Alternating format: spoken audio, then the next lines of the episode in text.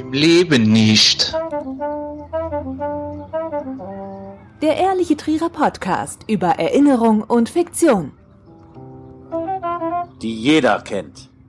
Heute widmen wir uns der Natur, genau genommen der Welt der Bäume. Der Wald ist ja nicht zuletzt dank der Werke von Peter Wohleben. Man kennt das geheime Leben der Bäume einem breiten Publikum ins Gedächtnis und ins Bewusstsein gerückt worden. In Zeiten von Corona widmen sich viele Trierer dem Spazierengehen und sind vielleicht auch ein bisschen aufmerksamer, was die Natur angeht.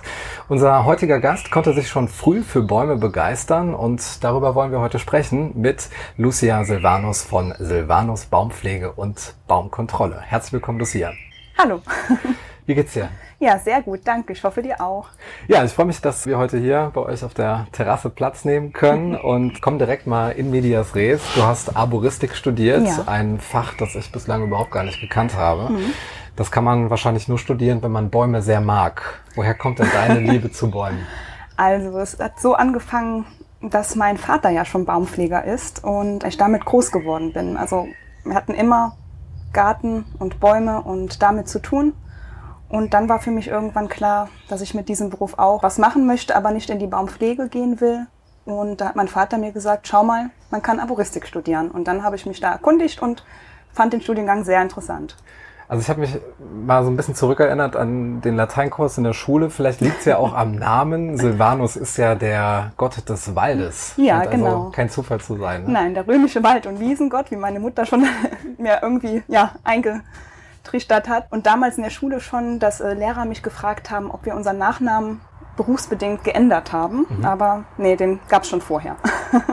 Arboristik ist aber nicht Forstwirtschaft, ne? Richtig. Wo liegt ja. da der Unterschied? Der Unterschied ist, dass sich Arboristik tatsächlich auf städtische Bäume spezialisiert mhm. hat. Stadtbäume haben andere Ansprüche als Waldbäume und daher muss man das auch äh, unterscheiden. Was sind das für Ansprüche? Bodenansprüche. Stadtbäume sind meistens Einzelbäume. Ja, allein schon so was andere Erkrankungen als im Wald zum Beispiel. Und wenn du jetzt so durch Parks oder Alleen gehst, kannst du das überhaupt noch verhindern, dich auf die Bäume einzulassen, dich damit auseinanderzusetzen? Tatsächlich nicht. Also auch wenn ich mit meinem Mann, der mit mir zusammenarbeitet mhm. und Baumpfleger ist, ähm, wenn wir irgendwie spazieren gehen sollten mal, dann ist es so, dass wir tatsächlich permanent über die Bäume reden und was dran gemacht werden könnte oder oder. Ja. Und dann geht man so händchenhaltend äh, durch die Allee und schaut nach, ob es dem Baum gut geht oder nicht. Ja, woran, genau. woran stellt man das fest? Oh, das, ja, das ist natürlich jetzt sehr schwer zu erklären. Ähm Für die Expertin äh, muss ja eigentlich machbar sein.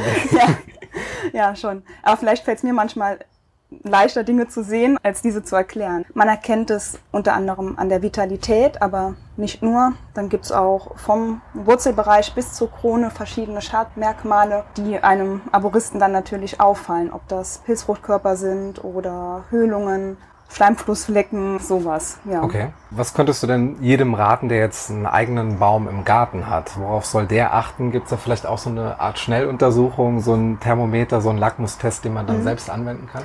Achten sollte man momentan darauf, dass man seine Bäume genug bewässert. Mhm.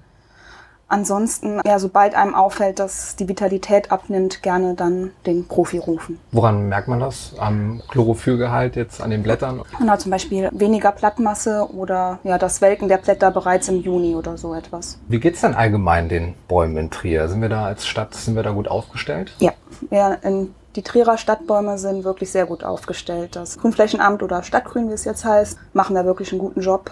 Da kann man nichts anderes sagen. Mhm. Ja.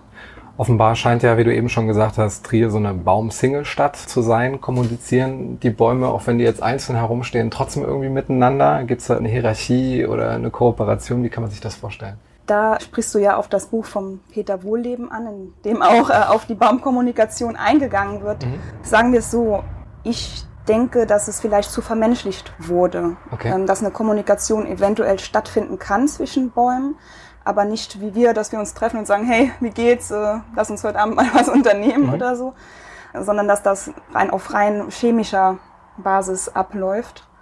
Und von daher gehe ich da nicht so gern auf diese Frage ein oder okay. nicht zu viel, weil man da zu wenig weiß und ich denke, in dem Buch ja das zu vermenschlicht wurde oder so interpretiert. Auf eurer Internetseite ist der Eichenprozessionsspinner oh. prominent äh, dargestellt. Allein der Name, der klingt ja schon nach Weltuntergang und Apokalypse. Ja. Wer kommt denn auf solche Bezeichnungen und warum heißt er so? Ja, ist ein sehr schwieriger Name. Er wird auch sehr gerne oft der Prozessor genannt. Einfach. Wir sagen dann auch abgekürzt EPS. Das ist am einfachsten. Okay. Einfach nur EPS und im EPS. Freundeskreis, die wissen schon Bescheid, was das heißt. Der Name setzt sich ganz einfach ja, daraus zusammen Eiche, weil der hauptsächlich Eiche befällt, dieses Räubchen. Prozession, weil diese Raupen auch in Prozession, also wirklich hunderte hintereinander von Stammfuß oder Stammmitte bis in die Krone wandern, um dort zu fressen. Und Spinner, weil er solche Gespinste bildet. Also das ist tatsächlich so eigentlich der ganze Lebensablauf dieses Tieres in dem Wort dann zusammengefasst. Warum ist der dieses Jahr so intensiv verbreitet? Woran liegt das? Also den Eichenprozessionsspinner gibt es schon Jahrzehnte bei uns, aber in den letzten drei Jahren aufgrund des warmen Klimas, das braucht er nämlich, ist dann auch die Population gestiegen. Und so war es für uns natürlich so, als hätte es den vorher noch nie gegeben, aber es gab ihn schon länger. Ja. Die Bilder, eins ganz besonders, sieht ja sehr, sehr furchterregend Mhm. aus, ne? wo sich so diese ganze Fußballmannschaft oder so ein, so ein Stadion da gewissermaßen am Stamm versammelt hat. Was sollte man denn tun, wenn man feststellt, dass dieser EPS sich auf der Eiche niedergelassen hat? Wir raten auch am Telefon schon den Kunden dazu, die anrufen, das bitte nicht selbst zu entnehmen. Es geht nicht darum, dass wir irgendwie Aufträge generieren möchten, sondern einfach nur, weil es wirklich gefährlich werden kann, beziehungsweise zum Ausschlag führt oder ja, je nachdem, wie man darauf reagiert, vielleicht etwas Schlimmeres, dass man das auch von den Fachleuten entfernen lassen sollte. Einige Jogger jetzt bei mir aus dem Bekanntenkreis, die jetzt im Wald ein bisschen unterwegs gewesen sind, haben dann auch plötzlich festgestellt, mega Ausschlag. Oh. Was kann man denn dagegen machen? Oh, da müsste ich mal meinen Mann fragen, weil der hat tatsächlich öfter Ausschläge durch äh, die Entnahme von einem Eichenprozessionsspinner. Also er nimmt ja dann auch ähm, Antihistamine ein, unter anderem Cortisonhaltige Salben und die Zeit, was bis zu zwei Wochen eben dauern kann. Welche Herausforderungen gibt's denn noch für die Trira-Bäume? Gibt's den Borkenkäfer noch eigentlich? Borkenkäfer gibt's, ist auch noch immer ein sehr brisantes Thema. Im städtischen Bereich eher weniger, da mehr im Forstbereich auf jeden Fall. Aber nach wie vor auch mit der Trockenheit zusammen, absterbenden Fichten, ja, Borkenkäfer ein Thema. Was haben wir noch für Themen? Trockenheit. Trockenheit. Trockenheit und Spätfrostschäden sind momentan ganz hoch im Kurs, leider. Ja. Ihr deckt ja verschiedene Fachbereiche ab, was jetzt den Baum angeht. Worauf habt ihr euch bei eurer Arbeit denn noch spezialisiert? Kann ich einfach so in der Stadt einen Baum fällen? Das kommt drauf an. Es gibt Bereiche, da darf man einfach fällen, wie man möchte. Und dann kommt es auf die Jahreszeit an. Es gibt ja auch das Vogelschutzgesetz, dass man nicht immer fällen darf, wie man möchte. Dann gibt es da aber auch wieder Ausnahmen. Und um sich in diesem ganzen Wirrwarr, sage ich mal, zurechtzufinden, ja, kann man sich auf jeden Fall immer an uns wenden, dass wir da ein bisschen aufklären können, was man darf und was man nicht darf. Wann warst du denn das letzte Mal überrascht gewesen bei deiner Arbeit? Wann hast du was erlebt, was für dich jetzt auch wieder komplett neu gewesen ist? Mm, Tatsächlich gestern noch, da ging es um eine ganz banale Sache, Dachplatanen. Was ist Und äh, Dachplatanen, die stehen auch vor dem Walderdorfs auf dem Dom Freihof. Da stehen auch Platanen, das sind dann Kopfplatanen, aber es gibt noch Dachplatanen, also es ist die gleiche Baumart, die wie ein Dach erzogen wurden. Und da musste ich jetzt mal herausfinden, wann man diese Stäbe, die oben eingebaut sind, um diese Dachform zu erreichen, wann diese entnommen werden sollten. Und da war ich dann auch überrascht, dass ja, ich das noch nicht wusste vorher, weil man das machen muss, ja. Okay. Momentan arbeiten die Bienen auf Hochtouren. In den nächsten Tagen freuen sich äh, Imker auf die Ernte. Das ist ähm, schon so, dass die Stadt mit Parks und Blumen attraktiver ist als Felder mit Monokulturen drauf. Haben wir denn genug Bienen im Moment oder bräuchten wir da tatsächlich mehr? Genug haben wir leider immer noch nicht. Also es, meiner Meinung nach, ich empfinde es so, dass es schon wieder mehr Bienen und etwas mehr Insekten gibt, aber noch lange nicht so viele wie noch vor 20 Jahren. Und ich denke aber, dass äh, mit den ganzen Naturschutzdebatten man da wirklich in eine gute Richtung unterwegs ist und ja, es könnten ruhig noch ein paar mehr werden. Macht die Stadt da genug, um so Flächen anzubieten, wo man imkern kann? Imkern weiß ich jetzt nicht, aber andere Bereiche für den Naturschutz. Wenn man zum Beispiel mal durch die Stadt geht, sieht man ja ganz häufig ähm, Plaketten an den Bäumen, Habitatbaum oder es werden dann gesammelte Äste aufgehäuft von der Stadt, die dann auch als Lebensräume für verschiedene Tiere dienen sollen. Also dahingehend wird schon viel gemacht mit den Bienen. Müsste ich mal nachfragen. Was könnte denn die Stadt Trier allgemein machen, um den Baumbestand die besten Lebensbedingungen zu geben? Was würdest du dir da wünschen an Sonderprogrammen vielleicht? Ich finde, man kann sich an der Stadt Trier wirklich gut orientieren, an den Maßnahmen und äh, sich da sogar noch was abschauen. Von daher hätte ich da jetzt gar keinen Rat zu geben. Ja. Also sind wir eine grüne Stadt? definitiv, definitiv. Im Vergleich zu anderen Städten wird hier sehr, sehr viel gemacht. Ja. Ah, da können wir schon mal stolz ja, drauf sein. Auf jeden Fall. Liebe Lucia, wir kommen jetzt zum Quickfire beim Leben nicht, dem ehrlichen Trierer Podcast über Erinnerungen und Fiktion, die jeder kennt. Das heißt 16 Fragen für dich. Bist okay. du bereit? Ja. Deine Lieblingstrierer Vokabel? Millionen. Dein Lieblingsort in Trier? Die Richardshöhen bei Igel.